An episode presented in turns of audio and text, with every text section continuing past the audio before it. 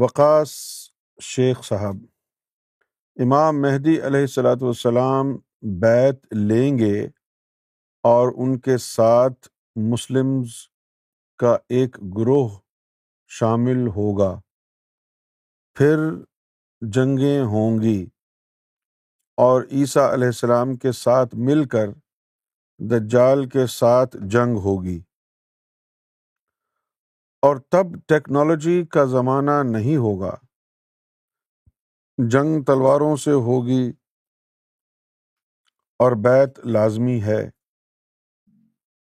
کیونکہ یہ بیت کی روایت حضرت علی سے لے کر حضرت امام زین العابدین اور پھر اس سے آگے تک چلی ہے۔ جبکہ سرکار گوہر شاہی صاحب سے بیت کے کانسیپٹ کا کانسیپٹ کو ختم کیا، تو یہ چینج کیوں کیا گیا رول جبکہ بیت کی دلیل اسلامک اسٹڈیز میں درج ہے۔ وقاص بھائی، اس کی وجہ یہ ہے کہ سرکار گوہر شاہی نے بنفس نفیس خود۔ یہ نہیں کہا کہ وہ امام مہدی ہیں۔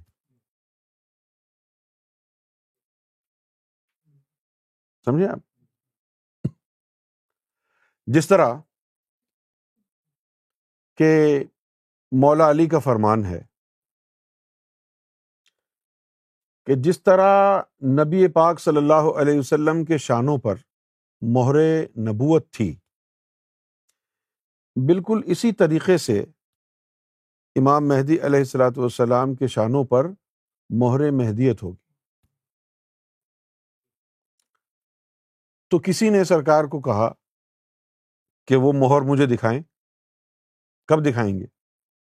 سرکار نے فرمایا، جو کہے گا کہ میں امام مہدی ہوں، اس سے جا کے کہو یہ۔ میں نے تھوڑی کہا ہے کہ میں امام مہدی ہوں۔ تو یہ دو دور ہیں۔ ایک دور وہ ہے کہ امام مہدی اپنا پلیٹ فارم بنانے کے لیے بغیر کسی قانون کے، بغیر کسی بیت کے ایک گروہ بنائیں گے اپنے ساتھ دینے والوں کا۔ سمجھے آپ؟ اور اللہ کا لوگوں کو طلبگار بنائیں گے۔ اور پھر جب امام مہدی تشریف لائیں گے اور کہیں گے کہ میں مہدی ہوں، تو پھر وہ بیت کریں گے۔ بالکل بیت کریں گے۔ لیکن بیت کے لیے پہلے تیار تو ہوں لوگ۔ اللہ کی طلب تو لوگوں میں آئے۔ کیونکہ بیت کرنا اور بیت کو نبھانا آسان کام نہیں ہے۔ بیت میں آدمی بک جاتا ہے۔ بیت کا جو لفظی ترجمہ ہے وہ بھی یہی ہے۔ بک جانا۔ یعنی بیت کو اگر انگریزی میں کہیں گے تو کیا اس کا مطلب ہوگا؟ کہ جب آپ کسی کے ہاتھ پر بیت کرتے ہیں تو you sell your self to دم اب آپ پر ان کا حق ہے۔ جو وہ کہیں گے وہ آپ نے کرنا ہے۔ تو اتنی انڈرسٹینڈنگ تو آئے بندے کے اندر کہ بھائی جو مرشد نے کہا ہے، وہ کام وہ ہر حال میں کرے۔ ٹھیک ہے نا؟ اگر اس کو کسی پڑوسی نے کہہ دیا، ارے بھائی، حدیث شریف میں تو یہ لکھا ہے، تیرے مرشد نے یہ کہا ہے، تو یہ کر۔ اس نے کہا ہاں یار، حدیث میں تو یہ لکھا ہے، میں یہی کروں گا۔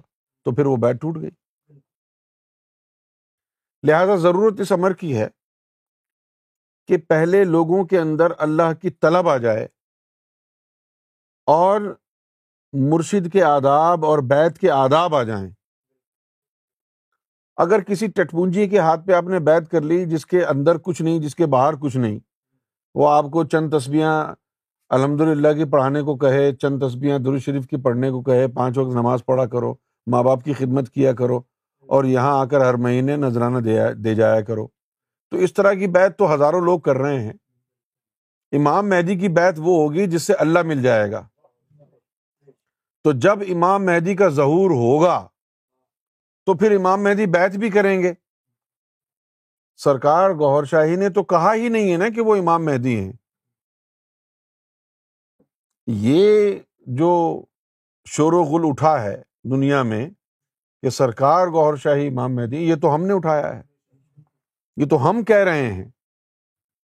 اور حدیثوں میں بھی لکھا ہے کہ امام مہدی خود نہیں کہیں گے کہ وہ امام مہدی ہیں۔ لوگ ان کو پہچانیں گے۔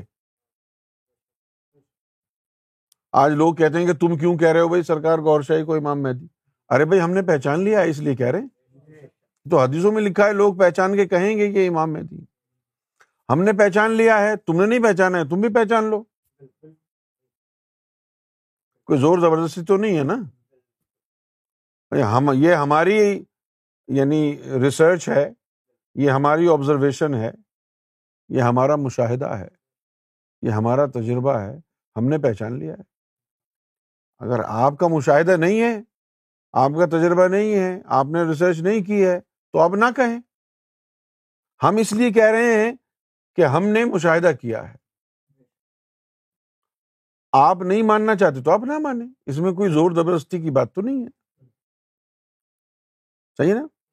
اب ہمارے کہنے کی وجہ سے وہ امام مہدی کا جو پروٹوکول ہے وہ لاگو نہیں ہوگا نا؟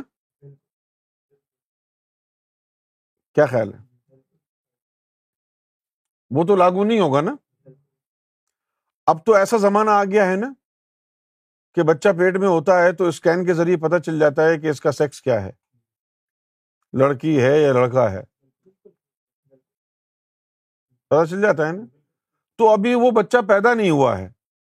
ہم نے اسکین کے ذریعے دیکھ کے کہا کہ بچی ہوگی بچی ہوگی بچی ہوگی۔ اسی طرح امام مہدی نے بھی کچھ لوگوں کو باطنی اسکین دے دیا ہے۔ ابھی وہ دور نہیں آیا ہے کہ امام مہدی ظہور کریں۔ ابھی وہ دور نہیں آیا ہے کہ امام مہدی کے لیے اعلان ہو۔ ہم لوگوں نے اس اسکینر سے دیکھ لیا ہے کہ یہی ہوں گے امام مہدی۔ جب وہ خود کہیں گے یا اللہ کہلوائے گا یا جبریل امی آ کے اعلان کریں گے، اس کے بعد وہ پروٹوکول شروع ہوگا۔ جو بھی حدیثوں میں لکھا ہے وہی ہوگا۔ یہ اس کا جواب ہے۔